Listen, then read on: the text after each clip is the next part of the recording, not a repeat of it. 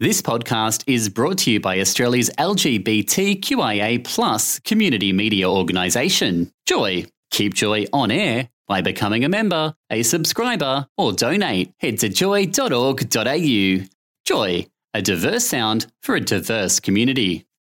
Also presents Take Care on Air. interviews, current affairs, and events from across Victoria. Also is Your community hub, and also is Proud to sponsor Joy. Hello and welcome to another Take Care on Air. I'm Kath Duncan. And I'm Shane McMaster coming at you live, care of the Also Foundation, and giving you your weekly dose of current affairs, community development, arts and culture, news and views. Oh, indeedy do. And today on the show, well, we've got we've got a bit of a theme running today, and the theme is about anti-homophobia. I have to get it right. Biphobia and transphobia, particularly with young people. With a group here in Melbourne who are uh, working with schools, and from Geelong, beyond that, so gay. We're going to be checking out a new publication from the same man who brought us Pride and Prejudice, which was a, a very successful campaign that was adopted in schools and is now part of the curriculum across Tasmania. Also, look, I am just so totally excited about this. Remember Prisoner. Who could forget Prisoner?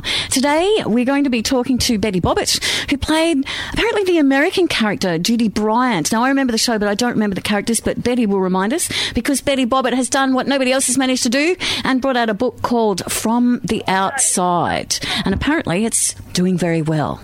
Also, of course, we're going to be uh, checking with our mate in the bush, Damien Stevens, and tell us about that other thing, Shane, the, the part I'm really looking forward to. Pleasure Salon, is that what you're referring to? Yes. Yes, it's the monthly meeting of Pleasure Salon Melbourne. This group is a really fascinating group. They meet once a month to talk about sex in a positive way. So we'll be speaking with Louise from Device. Uh, a bit more about that in the show today. Oh, and she's, I have to say it, she's going to be touching on the delicate art of strap ons. Oh, my goodness. Yes. All this, lots more coming up. First up, though, the Melbourne Sexuality, Sex and Gender Collective are a group of young people who are working up to their campaign launch in a few weeks. They're tackling homophobia, biphobia, and transphobia and sexism in schools. Now, I think what's interesting about this is uh, their target is the delivery of sex education, and they're also looking at young men's behaviours.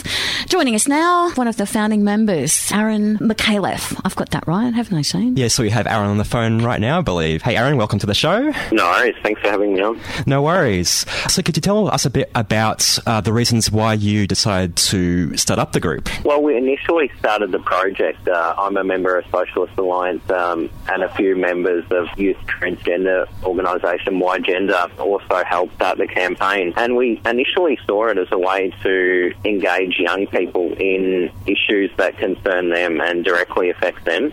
And I guess the overwhelming response we we're getting from these young people is that the need for better sex education in schools, which seeks to eradicate phobias and sexism as such, is something that's desperately needed. So that was initially why we decided to go ahead with it. It's been many years since I was in school, and um, our sex education of the time was, as I remember, pretty much about reproduction. You know, like how how to and how not to have babies. Has it changed at all? Well, might not have been as long since I was in high school, but no, from what I can remember, it hasn't really changed that much. And the message I'm getting from the young people I'm speaking to is that no, it's more or less the same now. Very much centered around reproduction and still getting the message that the best form of safe sex is abstinence. So, That never works.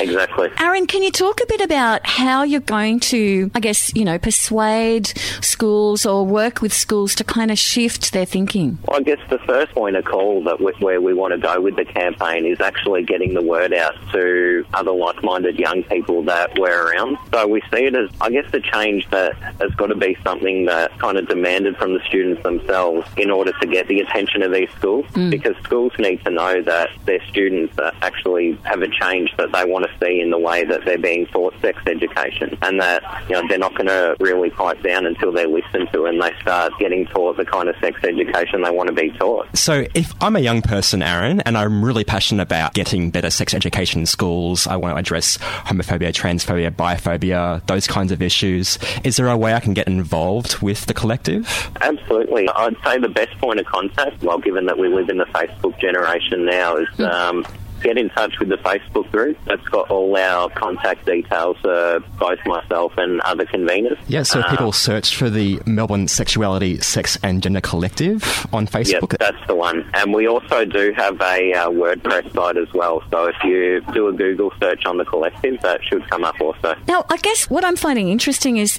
this seems to be the new face of the left, really, doesn't it? Because, like, when I was a young one, and oh, I'm still young, no, not really. Uh, anyway, you know, the socialist left and stuff, we were talking a lot about sort of, you know, international events and, and anarchy and so forth.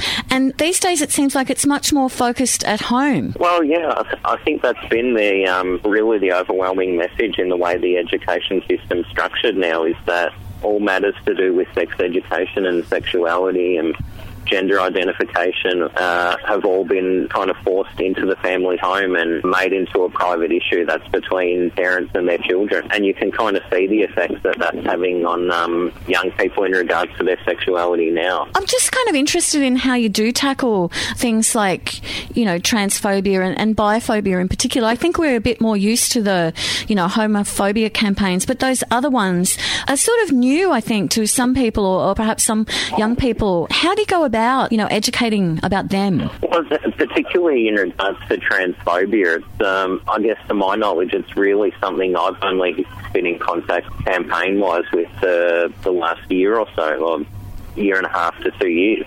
I went to the um, Sex and Gender Diverse Conference in Redfern, Sydney last December, and um, I guess that what I was getting out of the conference was that trans rights, intersex rights is something that has been put on the back burner for a long time. Yes. And I guess one of their main frustrations is that, you know, any rainbow campaign is them kind of feeling like the T in the I is just kind of, it's like a tag along or add in at the end just as a matter of political correctness. It's just something that they want changed and they certainly want their own demands to be seen with the same importance as uh, homophobia, biphobia, sexism as well. I think with, in regards to education, and this comes back to the way sex education is taught in schools as well, the whole thing about gender identity is something that young people are given very mixed messages about. I mean, right from when children are preschool age, they're given these messages in no uncertain terms from teachers and parents that, you know, if you're male, you act this way, behave this way, dress in this way, and this is what's expected of you by society, and pretty much the same deal if you're female.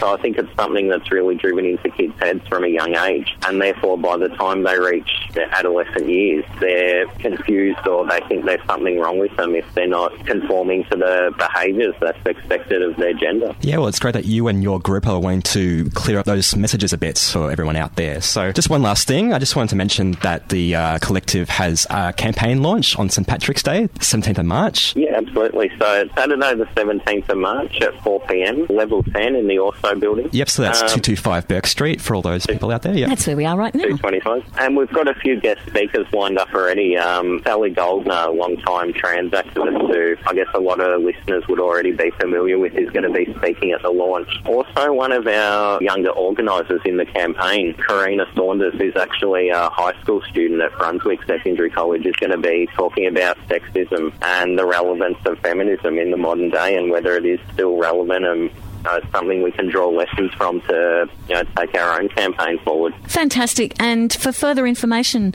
on the Melbourne Sexuality, Sex and Gender Collective, go to Facebook, don't we all? Thanks very much for speaking to us. That's Aron Micallef there today. You're with Take Care on Air, of course. This week it's me, Kath Duncan, and the great Shane McMaster coming at you live and hot from Joy. Joy 94.9. We're having a great time in studio. Indeed, we are. And in the studio now, we have Dan Witthaus. He's a youth educator and queer advocate with a passion for homophobia. Anti homophobia, as the case may be. Anti homophobia, yeah, that's. thanks for correcting me on that one, Kath. Yeah. Joy listeners might remember Dan from 2010. He did a 38 week tour of Australia, getting a bit of a snapshot as to how schools are tackling homophobia. So, welcome to the studio, Dan. Yeah, great to be here. Hey, Thanks for having Dan. me. Now, Pride and Prejudice is where you started. Correct, in uh, the windy city of Geelong, doing that in a, an all boys Catholic school and then spreading out to a range of schools down there and, and looking at what we could do around challenging homophobia. So, And. I've heard Tasmanian schools have totally picked up on that campaign. Yeah, probably more so than any other states and mm. territories, and that's I think largely due to the great work of you know people like Rodney Croome and a whole bunch of people who've been doing a lot of work with the education department down there. So yeah, they would be leading the way, I guess, in terms of the states and territories. I know that Victoria would hate for me to say that. But well done to get that out there. Thank you. And now, right now, beyond that, so gay, and it's a book and a book tour. Tell us more about that. Yeah, I um, put together a book based on kind of you know over a decade of experiences of working in schools, and, and it kind of centres around what can what can teachers and, and health professionals who work with young people practically do when they come across challenging homophobia, when young people kind of say this term that we hear everywhere, that's so gay, and also what do you then do to support those young people in all parts of Australia? Because I guess my tour kind of sprung from that idea of, you know, I guess in in terms of this work nationally, a lot of the work centres on metropolitan areas and also the east coast of Australia, and there were so many stories and so many kind of ideas from across the country I wanted to collect, and that's why I jumped in a truck and went driving. Uh, What was it like? Did you hit resistance? Yeah, look, I hit resistance, but I, I kind of say to everyone it was like 266 days of Groundhog Day. so, although people That think that, fun. Uh, yeah, look, uh, although people think that it's often um, people chasing me out of town with, uh, you know, pitchforks and things that are really overt, it tends to be kind of tame, subtle, and predictable homophobia. That, that that's the kind of resistance um, they face. So it was more like I could have been bored to death with people's subtle homophobia rather than I was kind of, you know, confronted with it or I had to kind Hmm. of run out of town. So that surprises a lot of people. So, having completed the tour and come back to normal everyday life in Australia, what have you been doing since then to work with homophobia, addressing that in schools? Yeah, look, there's been a lot of a lot of follow up with um, different regional and rural areas. So I've been travelling back and forth between lots of places. It's nice not to live out of a truck um, constantly for a year. It's nice to come back home and unpack and do the washing. Um, but you know, I've also been doing some stuff with Australian marriage equality. They asked me to put together some workshops, so that's meant I've, I've been continuing conversations across the country all of last year and in, into this year. And I guess for me, what I'm trying to do now is to, to think about how am I going to kind of get all of this information out there. Although I've been working hard for the last kind of 12 to 18 months, I really want to continue getting these stories out there because, for example, I was just um, up at Sydney and I spoke to so many people from country areas who are still telling the same stories that I heard as I, I kind of drove around the country. And I, I expect those stories to continue. And I guess people like to see their own kind of experiences and stories reflected across the country and say, hey, I'm not alone. There are a lot of voices who have a similar story to me, but also here's what can be done about it, but also making sense of their experience. Hey, I'm in the bush and I'm having a good time. You know, I'm not sure why that is. Why am I different to all these other people? And we can start to unpack that based on the things that I've found around the country. How do you tackle a sort of a homophobic redneck? I, I don't mean physically. I mean, how do you kind of deal with that, or what's your argument, or is it do you not have one for that, or The best thing I think you can do is that, that you know, I say to people that, that I was challenging homophobia one cuppa at a time, and I always um, seek to engage people. So when I do talk with people, people often think that it's all about me and the things that I'm saying, but the most important thing I can do is engage that person and listen. And, you know, probably about 75 to 80% of the time that I'm engaging someone who's resistant, um, I'll be listening. And I'll be listening, trying to kind of assess where are they at, where are the trigger points, what are the kind of key sticking things that we need to talk about. And, you know, I've, I've written a book on this, I've got lots of resources on my website, you know, in order for people to kind of um, tackle. But that's partly, you know, what I'm going to be presenting next week when I do this kind of filmed event night is trying to get some of these ideas up onto YouTube so that people kind of have these resources and they don't necessarily have to come to a training of mine in a in a metropolitan centre. They can kind of go online and access those strategies and those ideas a little bit more freely. Tell us a bit more about this filmed event you have coming up. Yeah, look, um, I've got this fantastic space in, in Ascot Vale. It's the Canterbury Street Stables.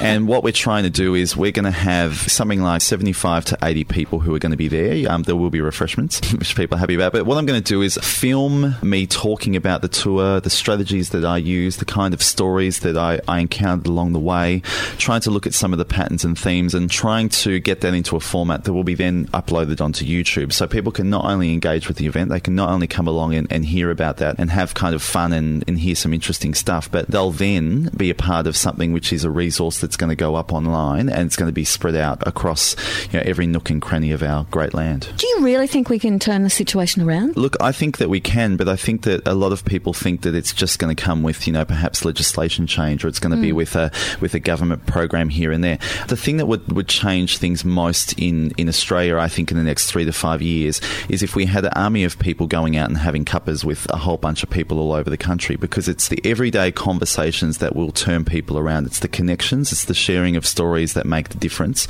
rather than it being just about I'm going to give you a lecture or I'm going to kind of say the magic response to that. So again, it's going to make it all better. It's about engagement and it's really difficult for people to not like you or be against you once they've sat down and had a cuppa with you, which is why I, I had hundreds and hundreds and hundreds of cuppas um, in that 38 week tour of Australia. So you're saying that the best way to tackle homophobia is to just have more conversations, bring it out in the open, all of us just taking responsibility to address that issue? Well, where we can. I think, um, you know, often people say to me, well, I can't drive around the country. I can't do what you do. And as I say to people, like, that's what I've got the opportunity to do. The most important thing that every single one of us can do is talk to the people around us in our everyday life. Rather than trying to do something special or more than what we ordinarily do, we've got friends, family, teammates in sporting teams, work colleagues, people, you know, in volunteer organisations, whoever that might be, our neighbours. The conversations and the way we present ourselves with those people are going to be more important than me driving around this country 43 times. Like, it, it really is. And so, what I try and do is say, rather than there's something special and magic, it's what you do with the everyday people around you because we know all the research says that the best way to tackle homophobia is for someone who is homophobic to have someone who they have an ongoing, significant, existing relationship for them to come out to them, and that will change their attitudes and their behaviours quicker than any educational program, awareness campaign, network, whatever that might be. So that's the key, and that's why I try and get everyday people doing what they do because it's more important than what the rest of us could do combined. So if people are interested in finding out more about your work and what you do generally, I would love for them to go to my website, which is that's sogay.com.au. The filmed event is the first thing that will pop up. And they can also find out about my book, about Pride and Prejudice. There are free resources on there about the findings that I found on the tour. There's written blogs, there's video blogs. You can kind of catch up on what happened on the tour, and you can also get contact details as well. But please, um, if you're interested, come along. You know, feel free to bring someone special, and let's make it a hoot and get this stuff on YouTube so regional, rural, and remote communities can actually access this stuff and go out and go forth and multiply in a safe and LGBT way. Daniel, you're a star. You're with Take Care on Air. We've been talking to Daniel Witthaus,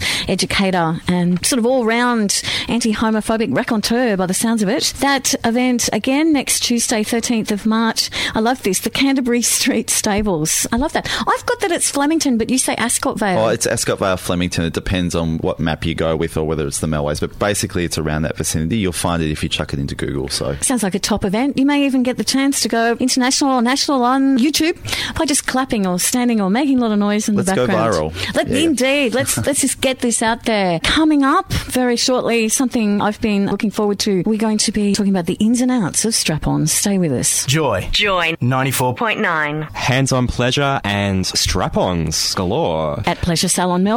Yep, they're taking a break from their usual Monday night extravaganza. They're going to be at the Loop Bar tonight. Now, who better for the job if we're going to be talking about strap-ons and pleasure and all the rest of it? But sexual health master's candidate. I love that. I think I should have done that degree. Really, I won't go into what I did do. And worker at, of course, the famous Melbourne sex shop Device. We welcome to the show Louise Device. Hi, Louise. Hi. What's first on the agenda when it comes to hands-on sex for you? Oh, what do you mean by that? Oh well, what are you going to talk about first tonight? Oh, tonight I'm going to be talking about strap-ons specifically. So, as you said, I do work at Device, the sex shop in Richmond, which is a fabulous little shop, which everyone should go check out. But tonight I'm doing a specific little slot on strap-ons. Now, I was talking to Shane about this, and I was saying one of the issues I have with strap-ons is that uh, lots of the time when you go to do the thing, they're all cold and slimy. Have you got any suggestions for Strap-on is cold and slimy. You mean the harness or the dildo? the dildo? So, have you got any suggestions for how not to be cold and slimy? You mean for the person, um, the receptive partner? Yes. Right, okay. You can actually warm a dildo by putting it in warm water beforehand. What a good idea. Yeah, that is an option. Or you can just warm it up by hand or against the body as well. You can really make a dildo part of the whole fun experience rather than just calling upon it at the moment you need it for penetration. You can really introduce it a bit earlier and make it warm with your body temperature. I think that's very good advice. so warm up the lube. That cold and slip-free slimy lube is never any fun. Try and keep it warm. You can put the lube in some warm water as well, like the bottle inside a bowl of warm water, or just again sort of keep it somewhere nearby so that it's not freezing. Let's talk about harnesses because lots of Yep. people don't get the right fit. That's true. Yep. What's important for a good fitting harness? With a good fitting harness, you want one that stays close to the body. You want the dildo to be snug and close against your pubic region. A leather harness will feel quite different from a more elasticy kind of cotton harness. And a lot of that's about personal preference. But a lot of people find that leather really feels like it's part of your skin. It really sits close. So people like it for that reason. Whereas some of the more elasticy ones have a much more slim profile. So people like that, I guess, it also feels quite natural against the body. So firstly, a close fit's important. Secondly, the positioning of the dildo is important. Often wearers of strap-ons will complain that the dildo might be sitting a bit low and kind of like angle it away that they don't have a lot of control. Mm. So a way to fix that is to get a dildo with an O-ring, the ring that you put the dildo through, that sits up a bit higher on the pubic bone because you'll have a lot more control that way. The trade-off with dildo positioning is that when the dildo is a bit lower, you do have a lot more sensation on the genitals. So there's kind of, in some ways, little Yes. sensitive trade-off. But it's just a matter of getting one that works for you and also works for how you want to use it. Because if you're using it with quite a lot of physical energy, it could be different from using it in a more sort of slow way. So One thing I have found perhaps is almost like a level of defensiveness among people that like to wear, like that Mm-hmm. like to pack them, about the correct procedures and so forth. Almost like this, yeah, I know all that already, like whatever. Have you found that? I think I know what you're talking about, and I would say that I've mainly encountered that amongst people. This is just from my personal experience. I'm not saying this generally, but amongst people who don't necessarily have a massive amount of experience with them, and so they have certain ideas about how it's supposed to work. And perhaps people who have a bit more experience would feel more at ease with. Just kind of going with the flow and having a laugh if it doesn't pan out exactly as they planned. But that is also based on personality, and it depends a lot on the kind of sex you're having as well. Yeah, some very knowledgeable advice about the use of strap-ons and dildos there. So I understand, Louise, that you're doing a bit of a demonstration tonight at Pleasure Salon. Well, I don't know if demonstration is the word. I don't want to oversell things. There won't be any live sex on stage. but, Oh, Well, not this time anyway. we will definitely be getting some strap-ons on and showing how they fit and how to get one that fits you. Yeah. Tell us a bit more about what else people can expect at tonight's meeting. So, So night at Pleasure Salon, I will be speaking about strap-ons, as I said, and there's also going to be another presenter talking about sexological bodywork, which is something I don't know much about. Sounds very mysterious and interesting. Yes, it yeah. does. Yes. Now, the way the thing works is it's kind of like a, a talky forum bit, and then people kind of mingle and, you know, drink and party on. Pleasure Salon, the, the exact format of the event changes depending on who's speaking and exactly what's going on that evening. But tonight, the format is that I'll be doing an introductory session, a sort of a 20 to 30 minute slot, and then there'll be a main presenter for maybe an hour. And that's going to be broken up into different sections. So I'll be talking, then there'll be some milling time and times for drinks, then there'll be the other presenter talking, then there'll be a break, and the other presenter will be talking again, and then there'll be time at the end for people to have drinks and to, and to wander around. Some other pleasure salons, they have a panel set up, so there'll be a selection of speakers who have expertise on a certain theme, and it'll be more a Q&A with the audience. Sometimes it's only one presenter, sometimes there'll be a performance, all sorts of different things, but it's designed to showcase different aspects of the sex positive community and to create a forum where people can attend and meet other people who might have similar interests. So in a non-sex on-site environment, if that makes sense. It's a type of place for people to meet socially and to interact and have a drink and that kind of thing. So it's a part of sex positive Melbourne. Sounds very cool to me. And I understand Yeah. Pleasure Salon Melbourne are affiliated with our Take Care program. Yep, Take Care out there as a proud partner and sponsor of Pleasure Salon Melbourne. Yeah, we're proud that they're talking about sex on a monthly basis in a positive and inclusive way. Take care out there of, of course, making sure that the safe sex message passes through into all the different communities that Pleasure Salon intersects with. Fantastic. Thanks for talking with us today, Louise. No problem. I hope I'll see you tonight at Loop Bar. Yeah, all my friends are going. So Oh, um, fabulous. I guess I better go. Well, everyone's got a little bit of an interest in this one. You've got some time to think of some special questions and put me on the spot in front of everyone. Yeah, I might land on the cold and slimy again.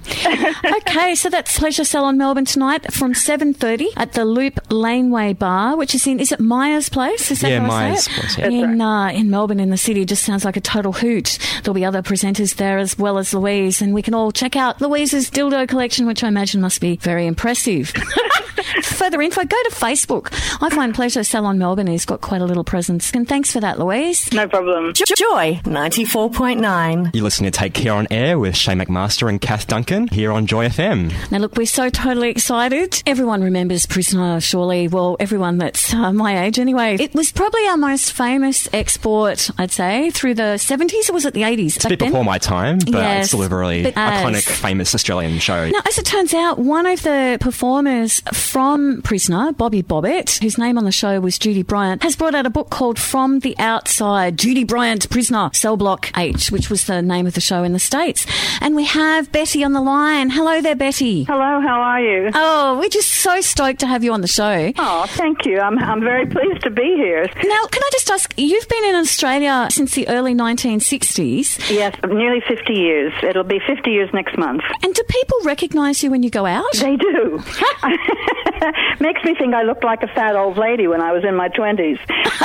Sorry, that, that's good. Can you tell us a bit about your character? What was Judy like? Well, I initially auditioned for the role of Bea Smith, but I wasn't tough enough, you know. So about a year later, they contacted me again and said, "Would you be happy to play a lesbian?" And I said, "Yeah, uh, okay." And in I went, and I was supposed to play this tough lesbian. They told me she was what was known as a diesel dyke. I never heard the expression. I thought maybe she drove a truck. I didn't know.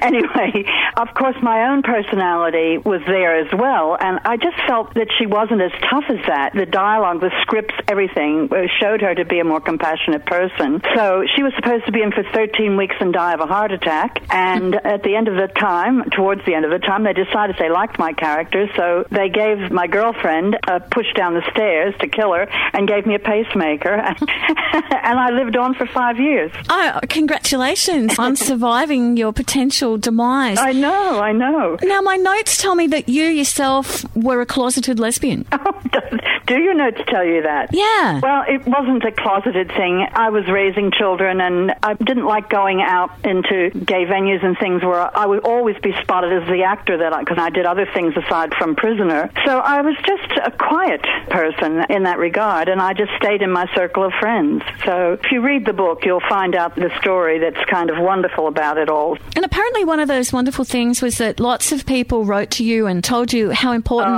Oh. it was to see you there and coming to terms with their own sexuality. Tell us a bit about that. Well, that was wonderful.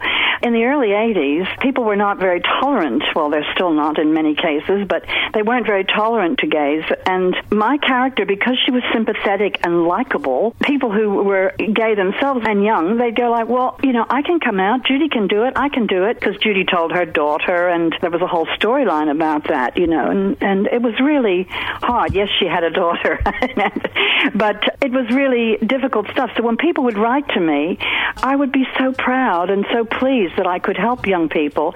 And it's still happening to this day in the showing it again. I get Facebook messages from young people who go, You've helped me. Thank you. You know, and that's just wonderful. Yeah, it's awesome you got that support, you know, and that people find that you've been a source of support for them as well. That's right. I imagine at the time it would have been quite groundbreaking being on the show as a, a lesbian character on TV. Yeah. How Well, could you had tell us a bit more had about that done- experience? Yeah, it had been done with a previous character in the show. Uh, Carol Burns played Frankie Doyle, and That's right. But she was more like tough, you know, and rough and, and unhappy, and and that was kind of a stereotype in a way.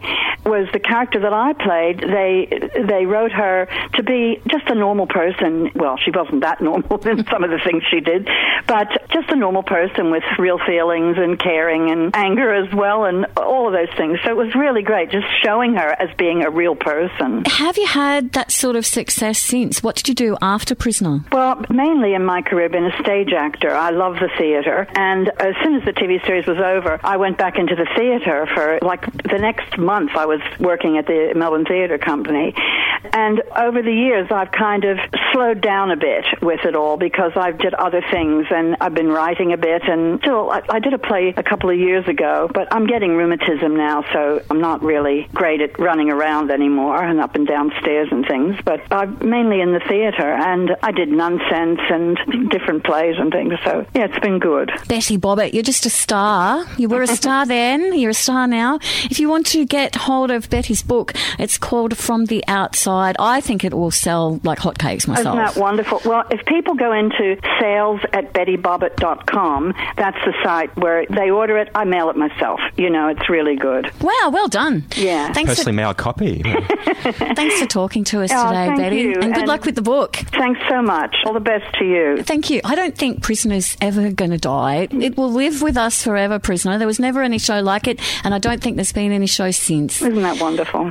Indeed. You're with Take Care on Air, of course, with Kath Duncan and Shane McMaster. Coming up, we're going to be checking in with our favourite Damien Stevens out there from Goulburn Valley Pride. He's going to be talking about their experiences in Mardi Gras and what's happening around the region. Stay with us. Joy 94.9. Time for Damien Stevens, the convener of Goulburn Valley Pride, talking to us from Shepparton, but having just come back from Mardi Gras. Good afternoon, folks. Indeed, we have 24 passengers on a luxurious coach to Sydney to see Kylie, Magda, RuPaul. What a weekend! Tell us some highlights. I hope you Victorian guys like made your presence very Victorian and obvious and stuff. oh, we did, we did, and I think we're going to March next year. We had a good um, representation, and I think we can double that and you know get a float or at least march in the parade next year. The parade itself was amazing. Several of us were in the glam stand. It, there was a bit of rain, but it didn't interfere with us at all. We had our ponchos on. Mm. Um, it's amazing how warm a thin piece of garbage bag is. I tell you. Excellent. Um, and the after party, amazing. I've never been, and I was overwhelmed by the extravagance and how well set up it was. It was an awesome, awesome weekend. Totally a blast. Now, look, we've only got a moment or so. Could you just give us a quick wrap up of what's happening in the bush? I will. We're gearing up for Chill Out this year. Expect to see all of the regional groups this weekend. Uh, certainly the street parade and at uh, Carnival Day in Daylesford. Um, over in Bendigo, coming up, or Grampians rather, organised by CAN in Bendigo. They've got a Getting It Together for men living in the Grampians who've recently come out. Look out for that on 16th to 18th of March. Don't forget the BQFF, the Bendigo Queer Film Festival, coming up mid-April as well. Down in Ballarat, midway through this month, the 16th of March, they've got their dance party. That's the third Friday night of every month. All of this info is at Take Care website, of course. Down Geelong Way next Monday night, Hot Topics. It's everything you wanted to know about sex ed trivia event down there, organised by Garth. That's on Facebook. Mildura up there, they've renamed their group to the Sunraysia Gay and Lesbian Community Group.